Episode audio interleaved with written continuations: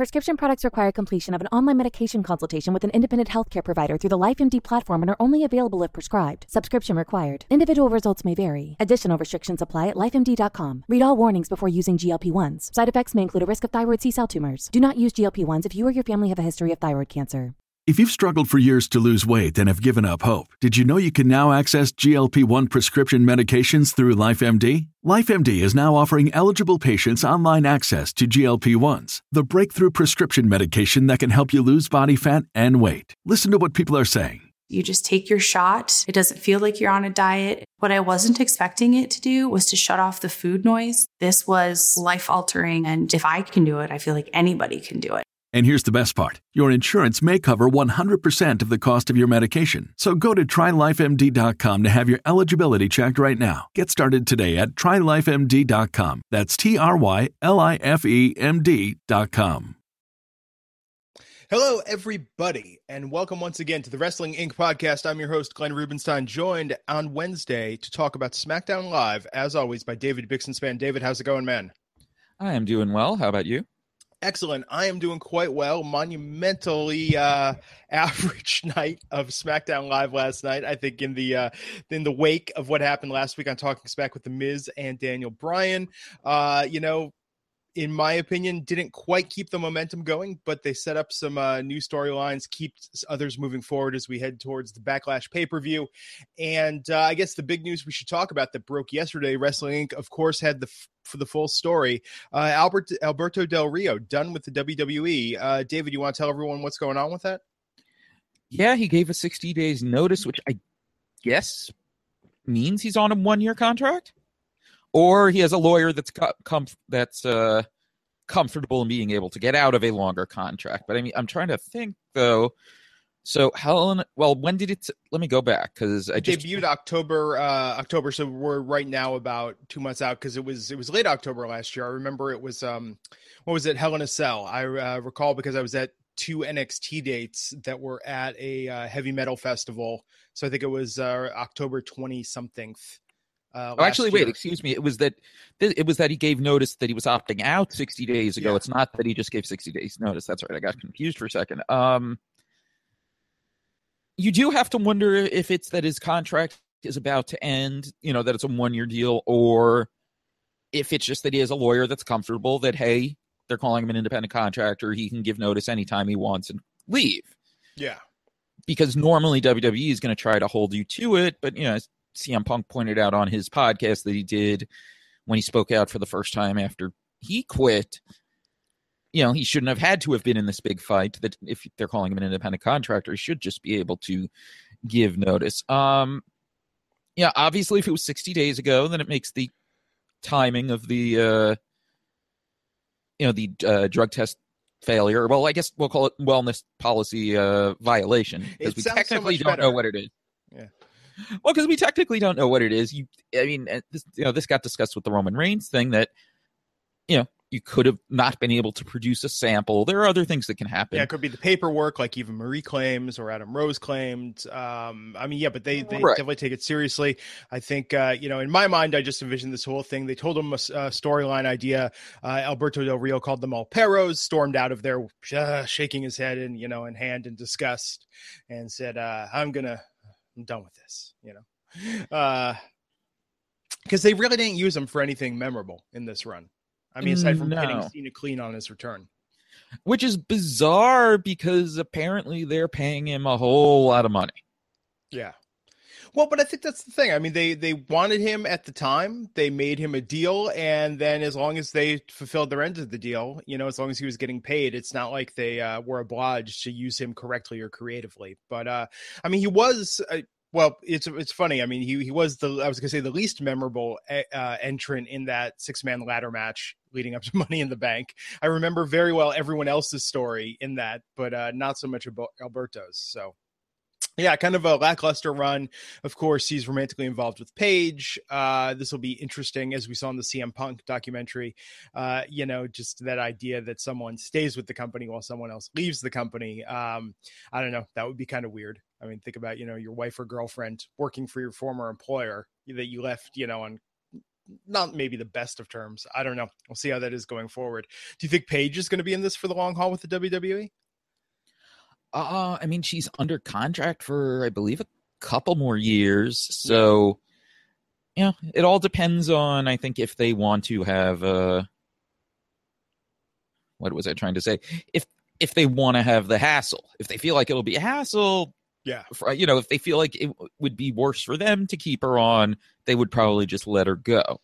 And they've given her quite a push, um, only to really pull back you know, it seems like in the last six months. I mean, but she was in, I mean, she was in a WWE Studios film.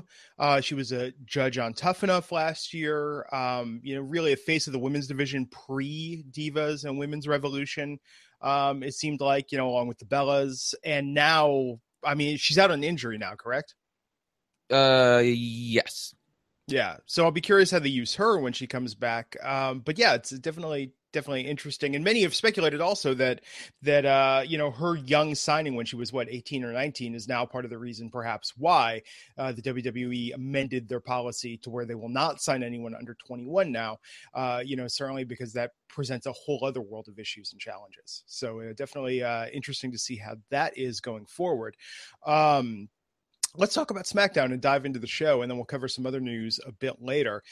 But uh, let's start with you know the opening. They really front and center put what happened between the Miz and Daniel Bryan on Talking Smack. I mean that was the opening of the show, basically replaying the Miz's promo and Daniel Bryan walking off set.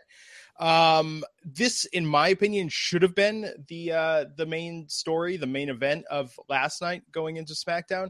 Um, but let, let's talk about the through line of what happened with that from that opening segment to then uh, Dolph Ziggler coming out and getting in the Miz's face in the ring, and uh, the you know the build up and uh, what happened with that storyline. I mean, uh, what, what, what are your thoughts on that, David? Following up last week's monumentally, uh, you know, dynamic, interesting, buzzworthy confrontation that they had. Uh, I thought on one hand they obviously didn't really follow through with it close to enough. Yeah. On the other hand, Miz did do a very good promo. Yeah.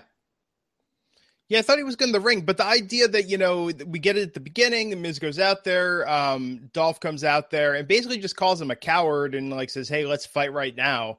Um, what my question is this: if if Dolph was out there and among his his litany of complaints about the Miz was like, "Oh yeah, you're the guy that's more interested in being famous, and you know you do the acting roles and you're acting this way, and you you do the commercial stuff." It's like uh, Ziggler's the guy with him in that KFC commercial.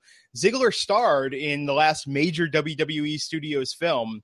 Um, did that seem weird to you that Dolph became the mouthpiece of "You're not authentic, Mister Miz"? When I mean, Dolph Ziggler has a move called the Famouser.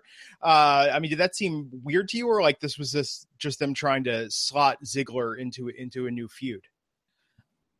Mm, I mean, it is it.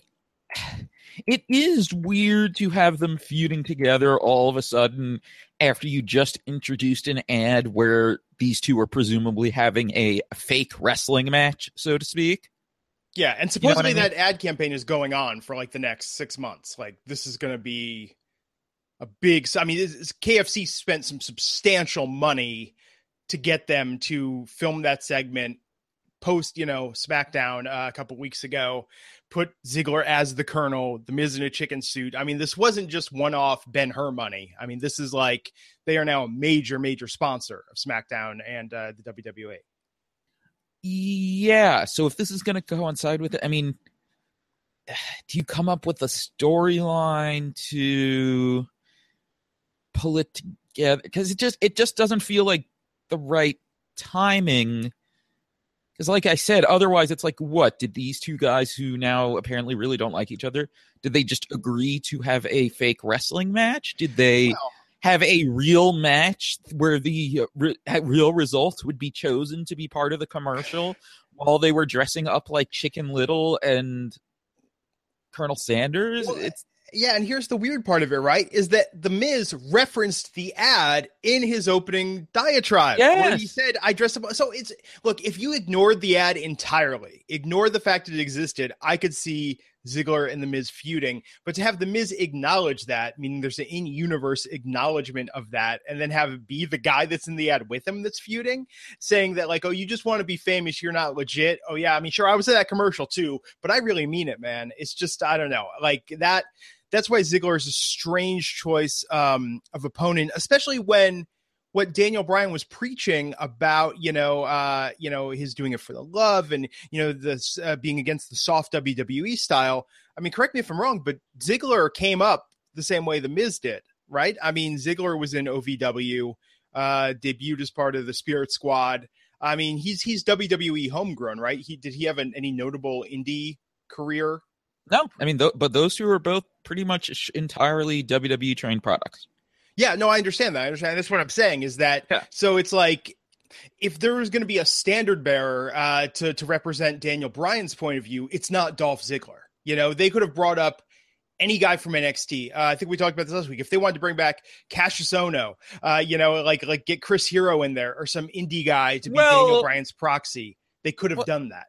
Well, there is one way you could a different. You can still kind of do that, even though they're both homegrown guys. Yeah. You can look at it from the point of view that, well, Miz is this, you know, reality TV guy and wannabe actor or whatever you want to call him. And uh, Ziggler is an athlete. Ziggler was a fairly high level collegiate wrestler, that type of thing. And actually, that's right. I forgot. Uh, Miz Miz technically started in UPW in California, but that was kind yeah. of a semi-official WWE satellite that was training guys with the idea of getting them to WWE, and he went to and he ended up on Tough Enough and in Deep, South fairly quickly. So he's still pretty much a homegrown guy.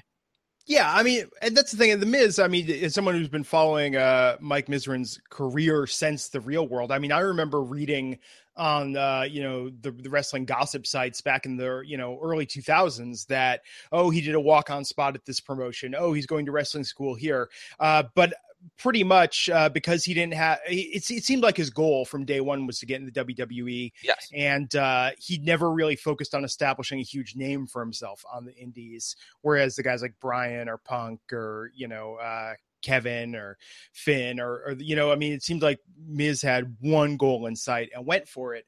Um, so I don't know. I thought it was a little disappointing to see that this is the, where the storyline's going, uh, given how all our minds were racing last week with where it could go. Right. Dolph Ziggler, and I, and I like Dolph Ziggler a lot, but I just don't think Dolph Ziggler versus The Miz sets the world on fire. I, I have one way that it could. Huh.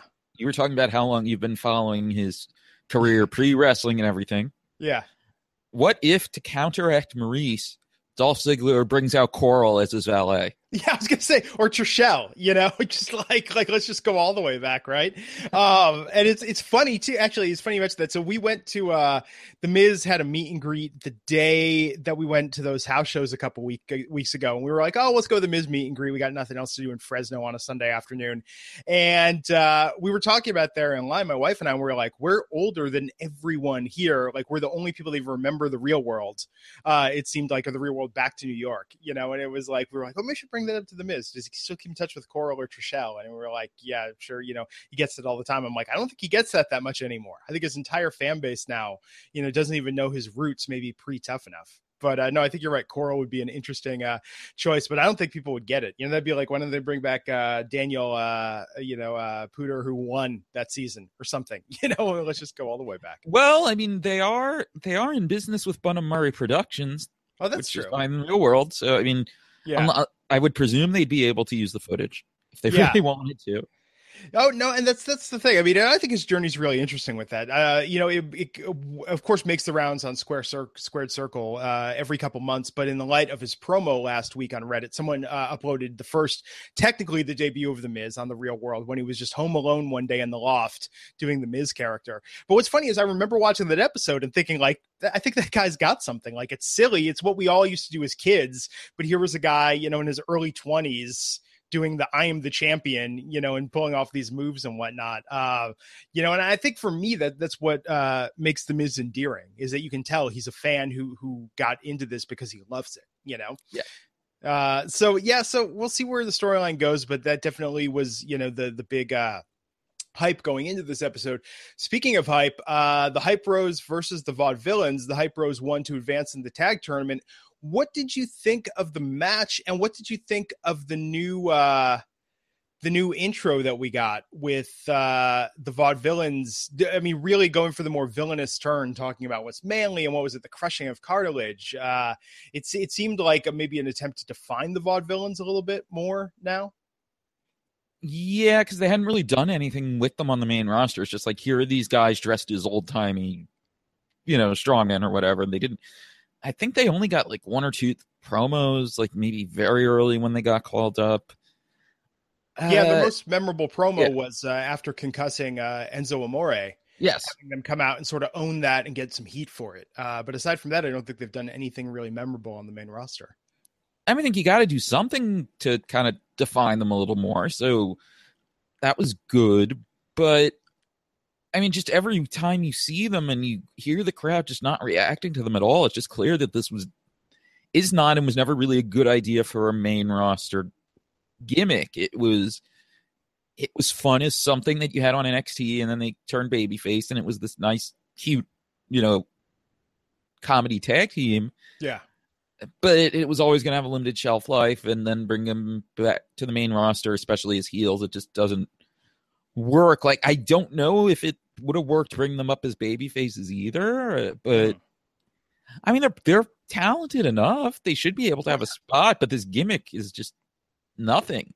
It's unless you just unless you have them as baby face but it's not it's not something that has mass appeal i mean it is kind of an ironic haha look at the guys with the old timey mustaches type of thing that you you're supposed to find funny and kind of cheer for and i don't think that's the type of thing that at least right now necessarily works on the main roster Whereas the hype bros, it seems like are doing pretty well in those bigger uh those bigger venues, right? I mean, it seems like it was almost felt overdone and forced at Full Sail, but you get them out there. I don't know if it was on um was it on no was it on SmackDown last week was it or was it on Main Event or Superstars where they had like their own little section of fans that were dressed up? But one of the matches the Hype Bros did in the last week, I mean, you could tell like they're they're really getting over with with these crowds. And uh compared to the Vaudevillains, it just I don't know. I mean, the Vaudevillains are not translating to to this bigger venue some guys play better to bigger rooms. Some guys play better to smaller rooms. Uh, the Hype Bros Act clearly plays better to bigger rooms. Yeah. And so the Hype Bros won the match. The thing that surprised me the most, though, was that it was a short match. Um, and I think that's what speaks to uh, the Vaudevillains maybe getting a little, I don't want to say buried. I feel like that's an overused term, but I'm just going to say a little lost in the shuffle of this new era. Is that when I saw that it was the Vaudevillains versus the Hype Bros, two NXT veteran teams that have put on, you know, especially the Vaudevillains have put on some really strong matches in NXT. I was like, okay, clearly the hype bros are gonna are gonna win this match, but they're gonna give the vaudevillains a good showcase. And then no, I mean it was one thing where it was over in three minutes. That was what was really shocking to me. Well, also with the in-ring style that the vaudeville, vaudevillains have, especially Simon Gotch, it doesn't really that doesn't play as well as heels either. That yeah, for Gotch to do kind of like you know the carny mat work counters type of thing, that's especially when no one else is doing it, that's that's a babyface style. Yeah. So yeah. they they don't even really have anything in the ring either because he can't really excuse me, because Gotch, who's the better of the two in the ring, can't really do what he's best at. So they're just kind of stuck and generic. But I mean, I I don't know if I can say I like the hype bros persona, but uh, I think they're doing well with what they're supposed to be. And as much as people are critical of Mojo Rawley getting called up, I mean, he's he is so good at the charity stuff and doing stuff with kids that I to- I totally get why they p- called him up. And as part of you know a mid card you know opening match tag team, I think that's fine. Oh, yeah. I, I don't. I mean, yeah, he's not quite you know, he's not great or anything, but he's fine. But Mojo embodies what's that Scott Hall quote that that he gave the guys uh, on Breaking Ground, where it was like, you know, my thing was that it doesn't matter if you're the top guy, if you carry yourself like you're the top guy, you're going to get over. People are going to notice, and I think Mojo's the embodiment of that. Mojo, he's he's humble, but at the same time, I think that he goes that extra mile. You know, he interacts with the fans, and he has that aura about him, like nothing phases him you know, and I think that he, yeah, I think in Mojo's head, he's the top guy, you know, and I like that about him. I think that it projects very well. Um, and I think it's you know you saw that note Ryder posted uh, yesterday on Twitter. I think it's elevated Ryder's game and given Ryder you know uh, some nice support. Uh, so let's let's talk about uh, what happened with AJ Styles and Apollo Crews in a second. But first, want to remind everyone. Speaking of Scott Hall, WWE stars everywhere are just completely changing their lives with DDP Yoga. If you haven't heard about it yet, if you haven't gotten bored yet, now is the time that you need to try DDP Yoga. Uh, used by the likes we mentioned Scott Hall, used by God, uh, Chris Jericho. Chris Jericho, used by Goldust, Dustin Runnels, of course. And uh, yeah, it is just changing lives with DDP Yoga. Of course, Jake Roberts in the Resurrection of Jake the Snake. You saw also DDP Yoga not only changed his life, but arguably saved his life. And now they've taken it to another level with the DDP Yoga Now app on iOS and Android devices. So you got no no excuse because now you can take DDP Yoga anywhere with you. And the cool thing about their app is that you can track more than just workouts. You can connect it to a Bluetooth heart rate monitor, track your calories and heart rate in real time. And whether uh, you're at the gym on your DDP Yoga mat or even while you're out mowing the lawn, you have all the fitness tracking features, including pain tracking measurements, progress photos, and much more completely for free in the app. DDP Now, uh, pardon me, DDP Yoga Now subscribers also won't get tired of doing the same workouts over again because they've added completely new DDP Yoga 2.0 workouts, weekly live workouts from the DDP Yoga Performance Center, and motivational messages every Monday from DDP himself. Hey, Diamond Dallas Page even hosts his own cooking show on the app showing you how to make healthy food taste amazing. And for a limited time, you can get the DDP Yoga DVDs for 20% off plus three months of full access to the DDP Yoga Now app. Head over to ddpyoga.com slash wrestling inc. Stop procrastinating. Get started now. ddpyoga.com slash wrestling inc. Also, want to remind everyone check out Trendy Butler, a fantastic clothing service that does all the work for you. You select a style profile. Trendy Butler has a stylist hand-pick clothes that cater to you and your style. Even better, for only $65, you get over $150 in designer clothes. Make sure you use the code wrestling10 at sign up to get $10 off. And you can find out more about them at twitter.com slash trendybutler, instagram.com slash, uh, slash trendy underscore butler, and of course, trendybutler.com. Use the code wrestling10 to get $10 off. Um, we thank our sponsors for bringing you the Wrestling Inc. podcast. Let's talk a little bit about AJ Styles versus Apollo Crews. Now, this I have a question first. Oh, yeah, please. Did you plan that Scott Hall segue in advance? I did not, uh, you know, but I've been thinking about it because uh, I, I, watched the Scott Hall documentary on a Razor's Edge the other night that the WWE put out, sort of, sort of their version, as I've been calling it, of the Jake the Snake documentary. And uh, once again, Diamond Dallas Page, he's like he's like Mother Teresa in yoga pants. I mean, the guy just goes around and takes people whose you know lives have taken a turn that need lifting up, and he just completely gets them on the right track. To see what he did with uh, with Jake Roberts, to see what he did with Scott Hall. I mean, I think that man is a candidate for sainthood, not only uh, the WWE Hall of Fame. So uh, yeah, I, but Scott Hall, I think, is you know really fascinating guy. Did you watch that documentary yet? Uh, Razor's Edge, no. Yeah, it was very very good. Um, you know, I, I think that it was very interesting to to look at just you know how things that happened early in his life and career just affected him profoundly going forward. But uh, highly recommend that to check that out on DVD and Blu-ray. Um, and DDP Yoga and DDP himself has great, great cameo. It, it's almost got like a crossover because you watch the Jake the Snake documentary, and at one point they just start showing footage from the Jake the Snake documentary with Scott Hall. So it's like the two documentaries intersect uh, at a certain point, which I thought was really interesting because you don't see that happen very often. You know? So yeah. AJ Styles and Apollo Crews. Yes, AJ Styles and Apollo Crews. Now this was a placeholder, one night only sort of match to give AJ something to do as he heads towards his uh, big match with Dean Ambrose for the WWE World Heavyweight Championship at Backlash. Um, what what you think of this? Uh, and what do you think about with Apollo Crews? His gimmick now is reminding people that his name is not Apollo Creed. Like that's literally what it's come down to. Uh, we've been saying Apollo needs a character. Well, that's his character that he spells his last name for folks. Uh, what did you think about the match and, and, their confrontation last night? I mean, as far as the whole "I'm not a my name's not Apollo Creed" thing, I mean that's that feels like some kiss of death stuff for him. I mean that's. I, I think we've talked about before how he needs a little bit more direction, and yeah. uh, that that's not it. I mean, it's direction, but it's it's not a good one. Uh, match was very good. I mean, Yeah. you expect these two to work well together, and that they did. I loved the uh, counter where he ca- where Crews caught Styles midair. I think on the phenomenal forearm. Mhm.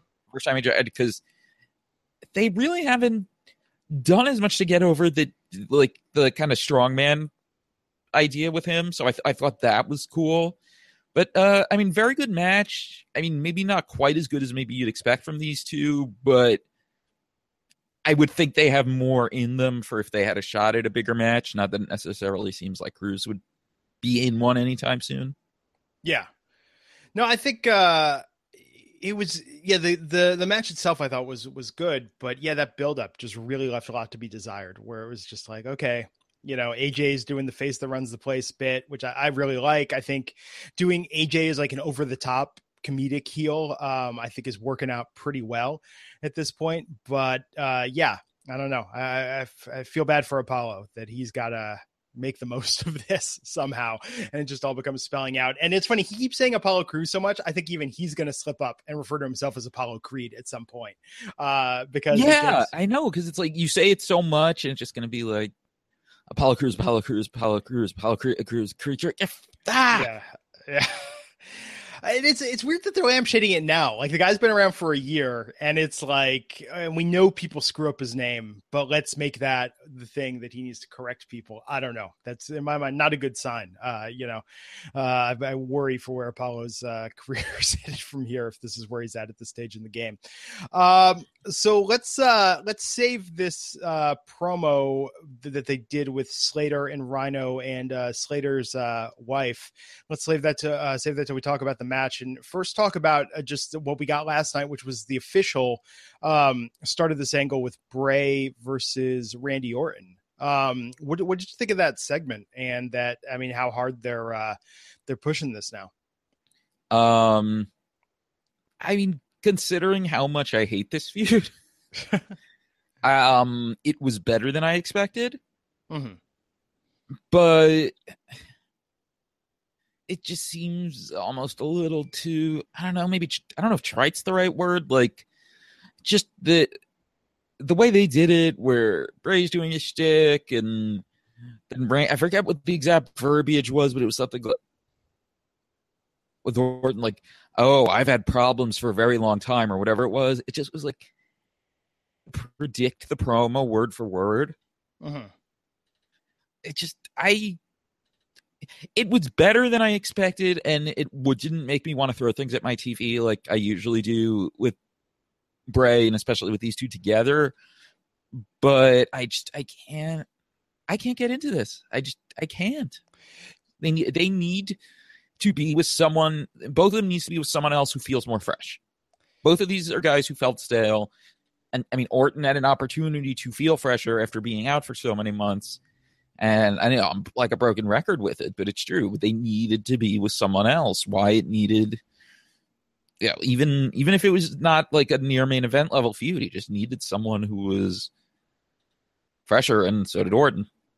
Yeah, it it felt very hokey to me when it was Bray, you know, quoting uh Randy's theme song, you know, and just I don't know, like we discussed this before. I almost feel like I almost feel like in kayfabe, like you should not acknowledge the lyrics to, to your own theme song, to anyone else's theme song. Like it just always comes off really, really hokey and bad. Um, it sounds like you know, like William Shatner doing his his reading thing. Uh, I pointed a couple weeks ago to like, uh, you know, uh, that quote with Nia Jax. I was like, Nia, you're here in WWE. What makes you different? Well, I'm not like most girls. And she just started reading her goddamn song lyrics to her Yes. entrance theme. Um, it's so like, But uh, yeah, I love that comparison you made. It's like it's like w- the William Shatner Ben Folds album and the cover of Common People and yeah, it's just it sounds so bad. So it was like, oh, you hear voices, man, and it's just like, oh, okay, you know. With Bray Yeah. Wyatt, I uh, tell me if you're on the same page with this. With Bray Wyatt, I think less is more, and I think that if you have him, you have a few well chosen words that makes him a lot more intimidating. Whereas when he just talks and rambles, it's like this guy is saying nothing. This is just you know like he watched uh, De Niro and Cape Fear, watched a documentary on Charles Manson, and then just wrote down a bunch of nonsense and is out here spouting it, trying to sound like he's you know imposing or foreboding. You know? Yeah, I mean, I I almost feel like I have to go back to see if his promos ever f- were ever better than this, or they just felt fresh when they were new. Yeah, his original NXT intro with those montages, and he was say i mean actually it's, his, original nxt montages um they had the music and they had like the shots of the swamp and they had him saying stuff and sometimes it came across as like oh that he mildly has a point.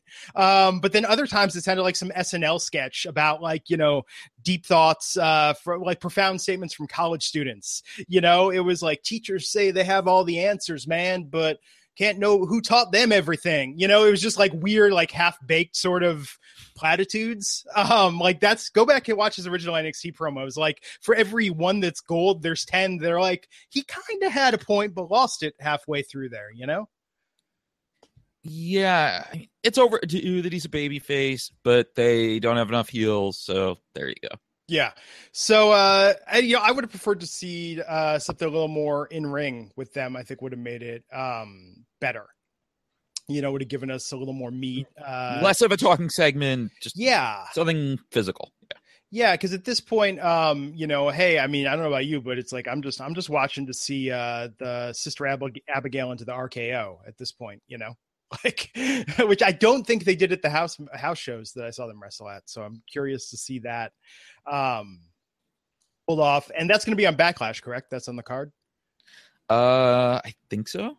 Yeah. Um, seems like that's that's the best opportunity for it. So let's talk about uh, the women's segment, which uh, see, I don't know about you with this, but it, we had Naomi and Becky Lynch versus Alexa Bliss and Natalya. We had Nikki Bella on commentary, and of course, Carmella came out and interrupted it. Uh, here's where I'm at with with the women's division on SmackDown. If you only have six women in the division, you don't have to use all six every week. And I know this is building up towards the six pack challenge to determine the first champion, but it seems like we're going to see all six of them in the ring. We've seen all six of them in and around the ring almost every week of the new era, or certainly at least since Nikki's been back. Uh, yeah. I mean, I get your point. I to me, it's more that it calls attention too much that there are only six. Yeah. I mean, not that Raw really has more, but you can sort of pretend. But I mean, I, I'm okay with it because it's built into the six pack match, though. Yeah, I, I just I thought it was a little predictable last night. Um, I thought the best part was was Carmella coming out and attacking Nikki Bella because that literally I don't know how well they hit it in the arena, but I mean on TV that was out of nowhere where it was like yeah. Carmella just bam was at the SmackDown announcer table and just uh, attacking Nikki. I thought that part was really cool. But yeah, I mean, aside from uh, from Naomi's entrance, I don't know. I mean, like last night, and I really like all of the women involved with this, but I thought last night was just kind of like, eh, okay, this is going to get a little stale. You got to freshen this up a bit. Yeah, I mean, seemed the crowd seemed like the crowd was really into uh, the Carmella Nikki stuff, though. Yeah, I mean, I don't know if it's that absence makes the heart grow fonder thing or whatever. But Nikki Bella has been incredibly over since she came back. Yeah. Well, so much so she came back originally on the heel team, and now they they turned her very quick to where the face team was comforting her after uh, after her beatdown.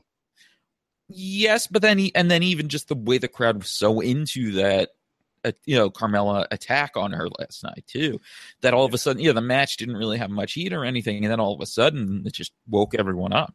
But yeah. the match was fine though. I mean, the match was perfectly oh, yeah. good tag match. Yeah, I think that it's it's interesting. I mean, this is the second time in what a month that Becky's been pinned by distraction. You know, by outside distraction. I mean, I don't know. It just maybe that's it. It just feels like literally I could have, you know, with the exception of Carmella. Actually, no. Even with that, every single thing that happened, I could have taken bits and pieces from other things that have happened just on episodes of SmackDown and cut them together and recreated this entire match you know, like just even on things that happened in SmackDown in the last three weeks, I could have just taken those bits and pieces and given you the exact same beat by beat, you know, everything that happened. I think that was, you know, my uh like, hey, maybe we've seen this before. But uh who do you pick to win the six pack at Backlash? Who do you think is gonna be the first women's champion at this point? Mm-hmm. Uh I have to choose my words carefully here for reasons I can't explain on the air. Um Uh, Nikki if it's a baby face, Natalya if it's a heel. Yeah. Well, I and I think what's one of those things. Nikki and Becky don't need the belt to be to be over to be relevant. Uh, Natalya maybe at this point i think to establish herself as a monster heel needs the belt. Uh but yeah i think i think it's one of those three you know certainly. Now i have a question for you. Yeah.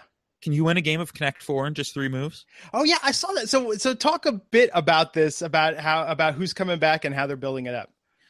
So kurt hawkins yeah is officially coming back um and he got this video where it was like just a bunch of like stills of like fact.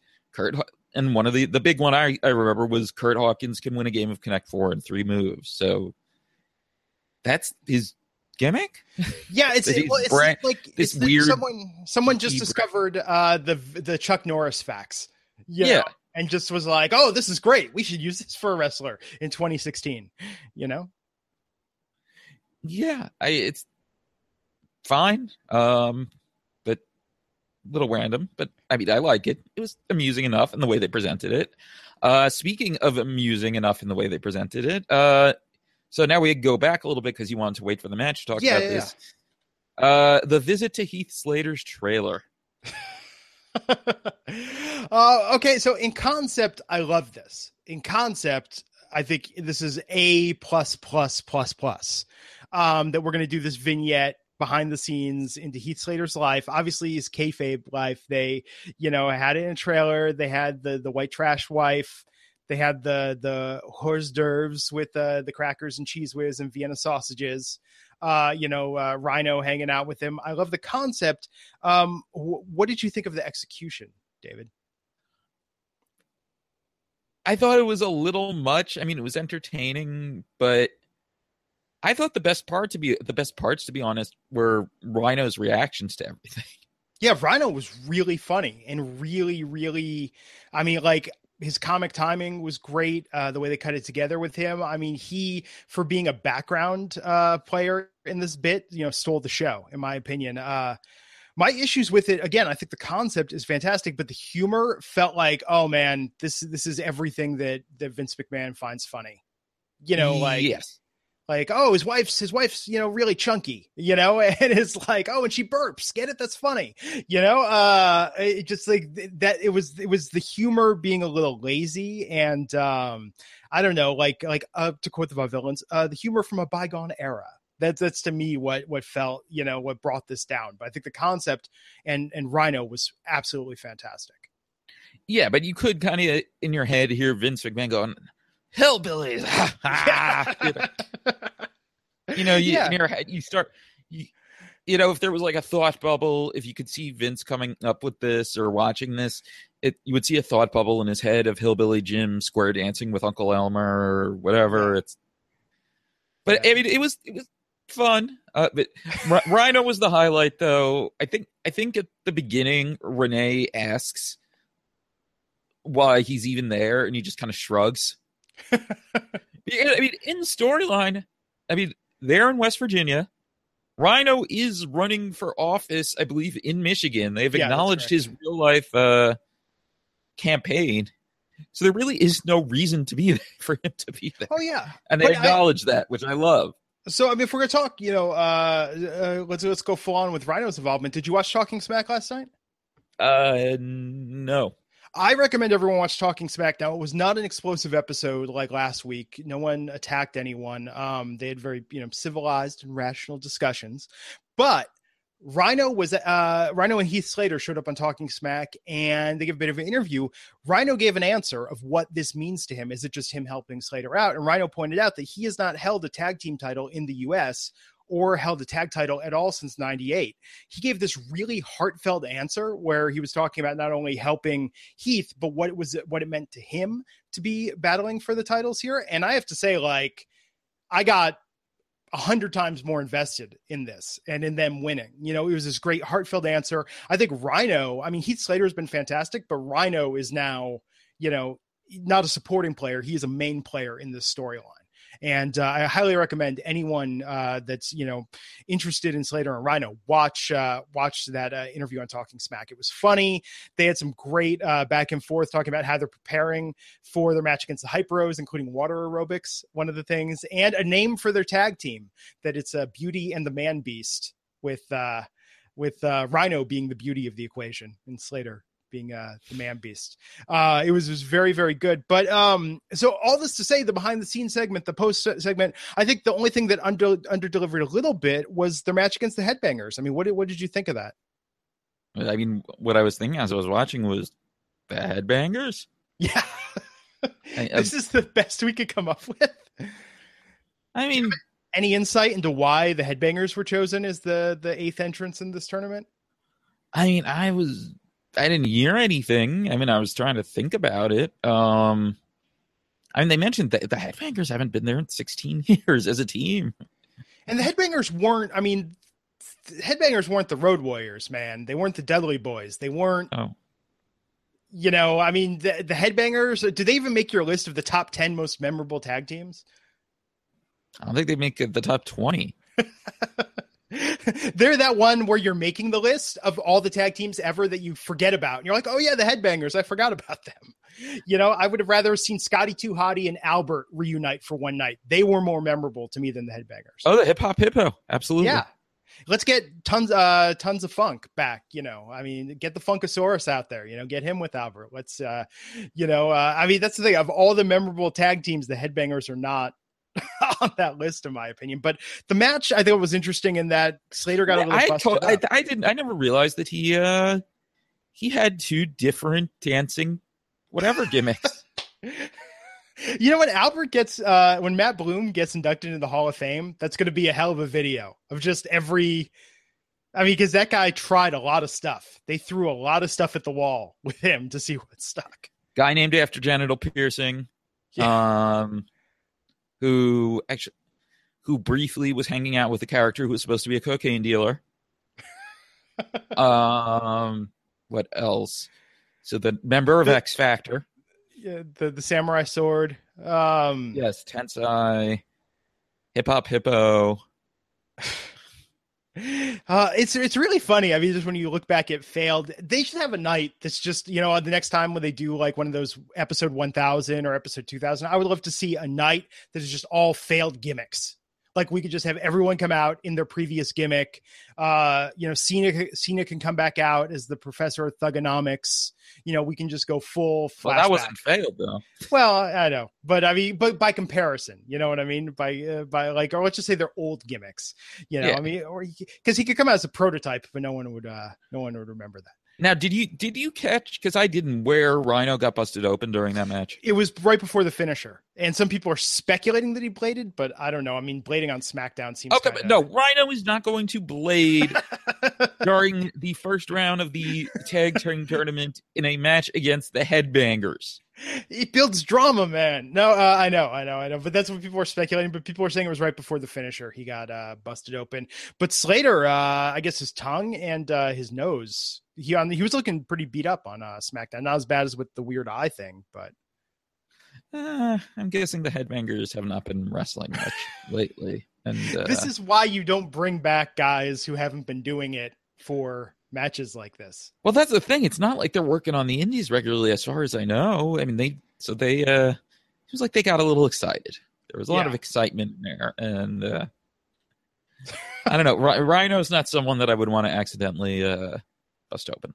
So uh, let's talk about the main event of the evening. Again, this was sort of a placeholder for Dean Ambrose, but we had Baron Corbin versus Dean Ambrose, and this is interesting because it looks like for the time being they've uh, either abandoned or paused. Uh, Oh, we did skip something. Oh, what did we skip?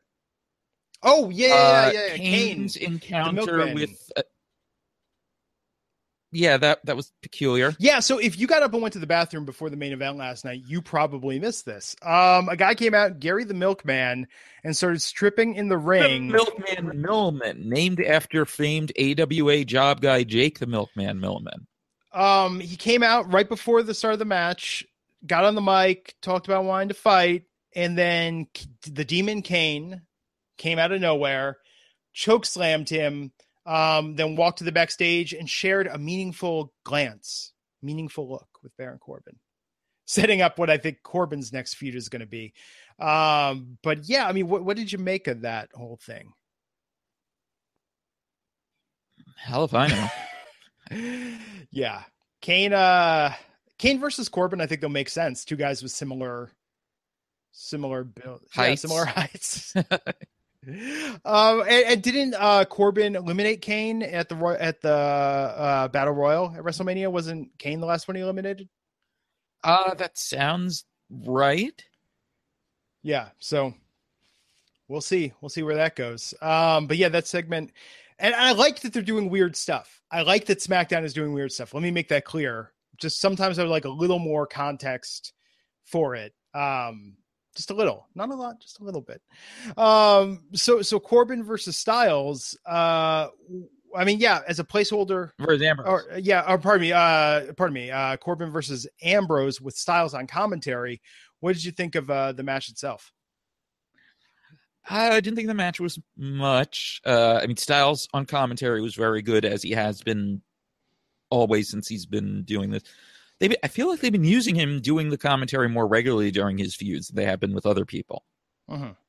Um, maybe just because of his improvement as a uh, talker and all that. But I didn't think too much of the match. I really did like the show closing angle. Oh yeah, where, yeah, with Styles and Ambrose.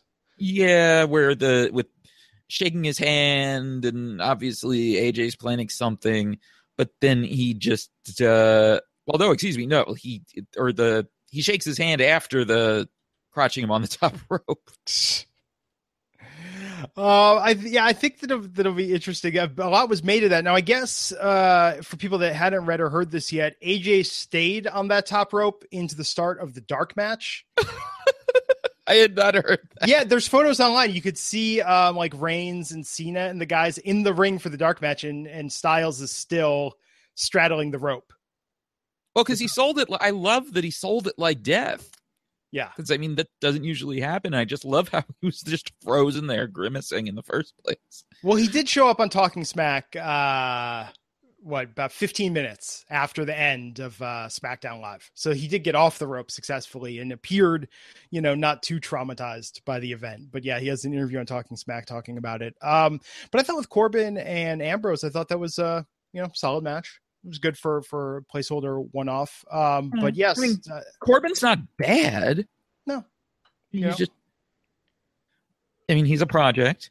Um, but okay, the video the video that I just saw on Twitter that I see on Twitter say it says that he spent the entire dark match on the ropes.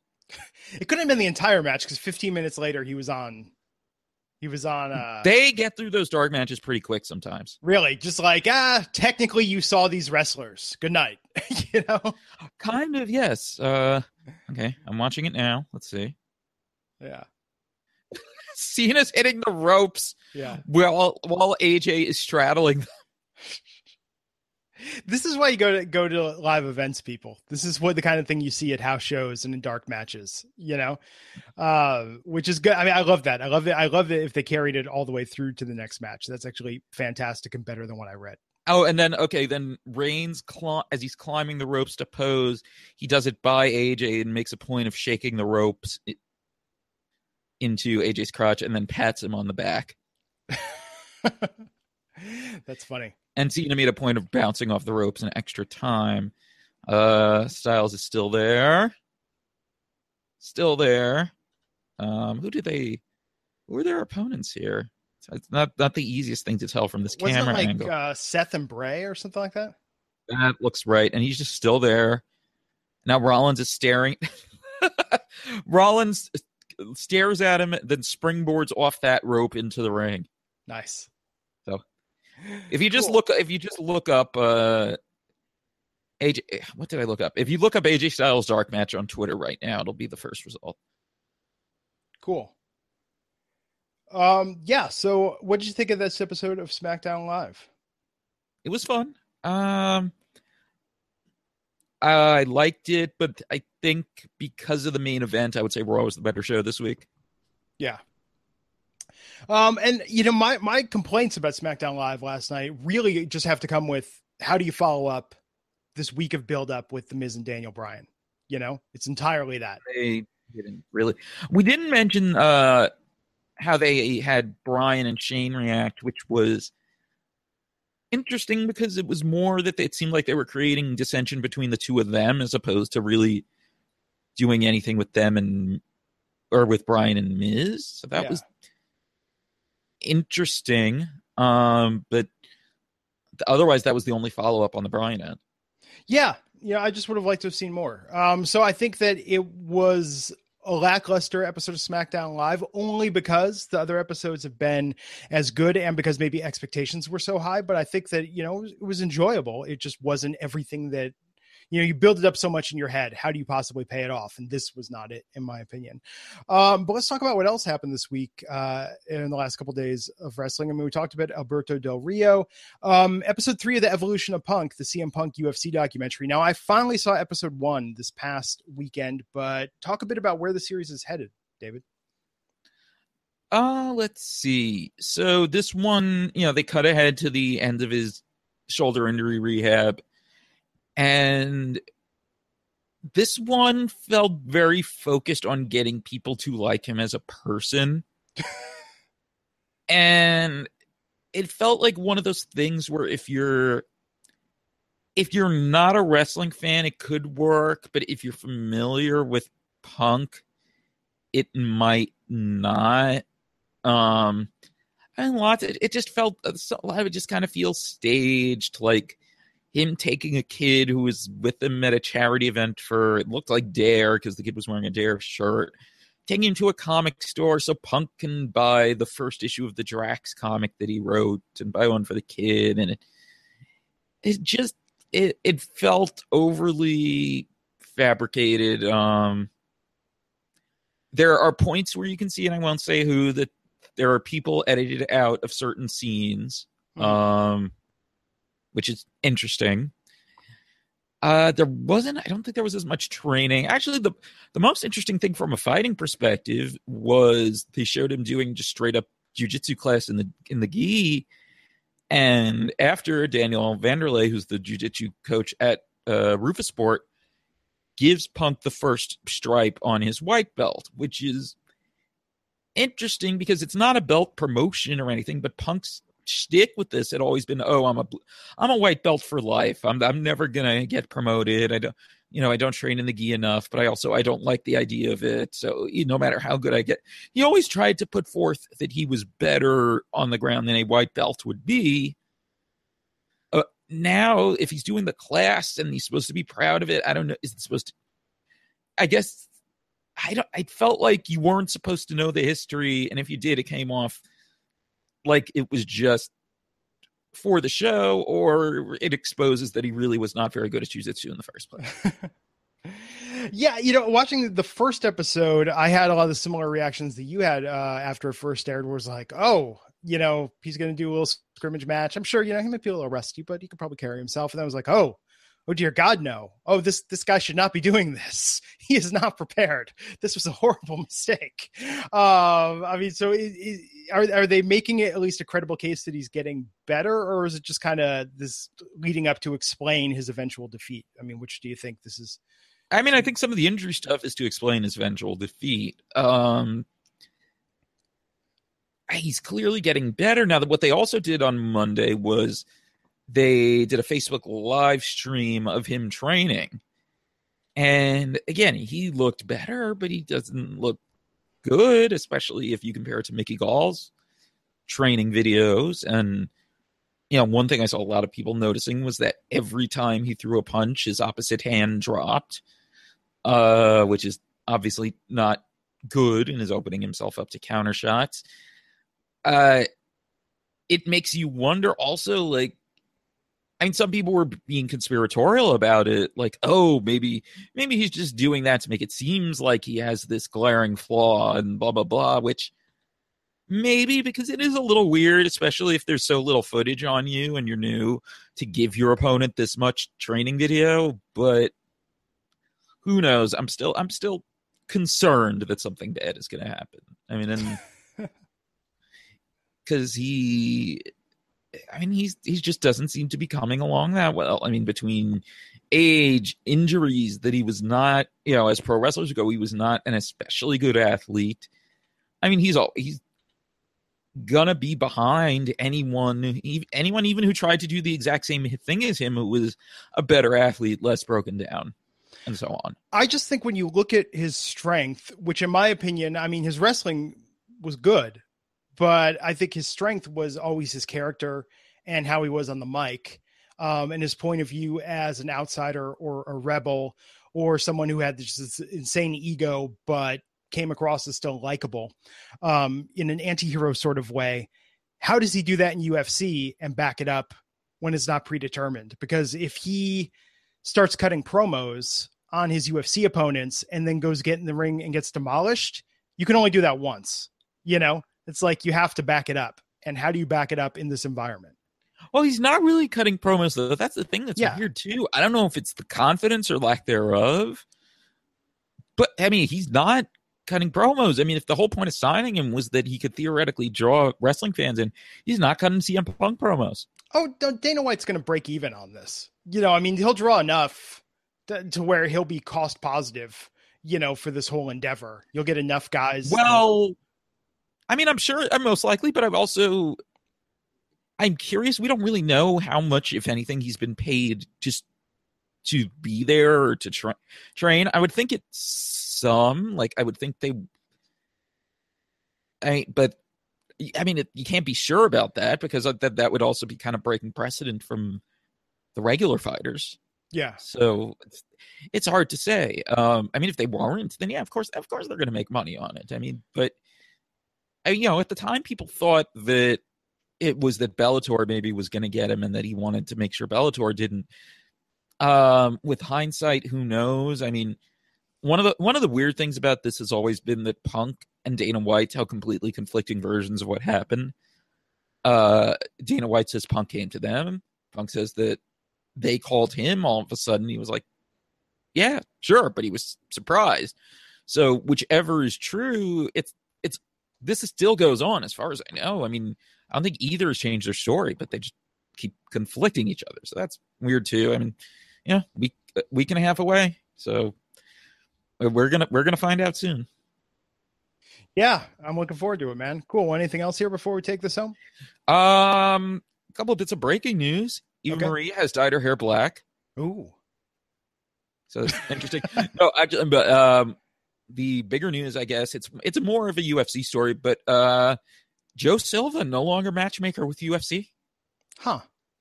And I mean, he had been there since pretty much they, you know, uh, you know, Dana White and the Fertitas had bought the company, and he'd even been working for the previous company as a consultant.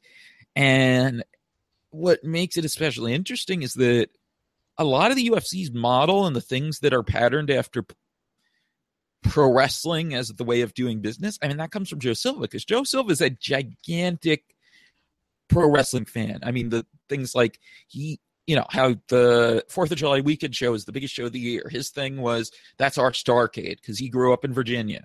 And when they first started the lightweight division, his idea was for it to be like the WCW cruiserweight division of MMA. And this is a guy whose booking was inspired by pro wrestling. Even other things like uh not having instant rematches usually. I mean, and generally trying to book things mostly as winner versus winner based on their last fight. That was him going more on a pro wrestling model than a boxing model because boxing boxing would have like a lot of title rematches right away and stuff like that. So if he's gone and we'll you know we'll see what happens obviously there has to be a story behind this whether he was fired or quit or it's a combination of the two uh, if he's out, I would think that the way UFC books fights is going to change a lot. Yeah, no, no, it sounds like it. Um, and uh, yeah, I think. Uh, hmm. Now, I, am how did, so let's talk a bit about what his role is specifically though and how hands on there with that because that's the closest thing the guy that does the matches i mean that's the closest thing you have to someone that does the story right is the guy who, i mean he is the he was the match he well they had two matchmakers him yeah. and sean shelby uh sean shelby had also been there since kind of the beginning of that that ownership um but wasn't a matchmaker till later. What it was was that Sean Shelby did the matchmaking for when they bought the WEC. He did the matchmaking for that, and then when he they bought Strikeforce, he did the matchmaking for that, and then once everything was merged together, he did the matchmaking for the lighter few weight classes and the women. So Gotcha. Shelby presumably still there. Uh, Joe Silva did the matchmaking for everything 155 pounds and above. So, I mean, it seems like there there will be changes, and it should be interesting to find out exactly what happened and why. Cool. Well, so that's definitely the big news with UFC. We covered at the top of the show the big news with the WWE with Alberto Del Rio being done. Of course, Wrestling Inc., you know, not to toot our own horn too much, but Wrestling Inc. had that story first. Um, and uh, where did word from on that come from? What was the, do you know what the source was on that? On Joe Silva? No, no, no, on, uh, on, on uh, Del Rio. I'm just curious. Uh, nope. Ra- that was a Wrestling Inc. exclusive. Raj reported that first. Yeah, yeah. Uh, so it's uh, again, we'll see what happens in the fallout from that, how that impacts Paige's career, and where do you think? Uh, just to touch back, I know we didn't talk about this earlier, but where do you think uh, Alberto Del Rio goes from here with this? Uh, being that he probably has his bridge burned with Lucha Underground, and who Yeah. knows what's even going on with them. Uh, I mean, TNA had made a play for him. Yeah, Theoretically, they have more money now, so I would think that's where he goes. If Yeah. he, you know, if he tries to stay in North America, I mean, otherwise, I'm trying to remember if New Japan had any interest, but I, w- I would think TNA. you can go feud with Aron Rex. Uh, cool, man. Uh, well, thanks so much for joining us uh, today, David, and thanks to you, the the listener slash viewer, for joining us and watching and listening along with the show. If you like it, subscribe on iTunes, subscribe on YouTube, uh, leave us a comment. You know, leave us a rating. And of course, you can follow both David and myself on Twitter. Now, David, I predicted on Monday Night's Raw's podcast that you would be the man that would know this because you'll get the details, you'll do the legwork. Uh, Bo Dallas drunk, singing at the airport and arrested. Did you pull the police report or talk to an officer involved to get confirmation on which song from The Lion King he was singing drunkenly? Uh, honestly, no, I did not pursue that one. Okay, did- man, come on, David, come on. I Glad probably should. I want to see that story on Wrestling Inc. Lion King song confirmed for Bo Dallas update. You know, uh, my money is on the Circle of Life because I think Bo Dallas is a grand kind of guy. Some people would say Hakuna Matata that that suits him better, but I say no. I think he was going grandiose and just belting out Circle of Life. The you tweets I saw, I think, said the song from the beginning of the movie, which is, or from not if not the very beginning, from early. So is that is Circle of Life in the beginning or Circle of Life at the end? Circle of Life, I believe, is the big opening number. I've only Yeah, seen the that's what I Lion King once. So probably he probably would be Circle of Life then. Hmm. He's an epic kind of guy. So, uh, of course, for that, the latest news on Del Rio and more, of course, follow Wrestling Inc. We'll see you back here on Monday, immediately after Raw ends on the East Coast with myself, Raj Giri, and Matt Morgan discussing what happens on the next Monday Night Raw, the first Raw of the Kevin Owens era. And uh, we'll see you back here next time on Wrestling Inc. Until next time, take care.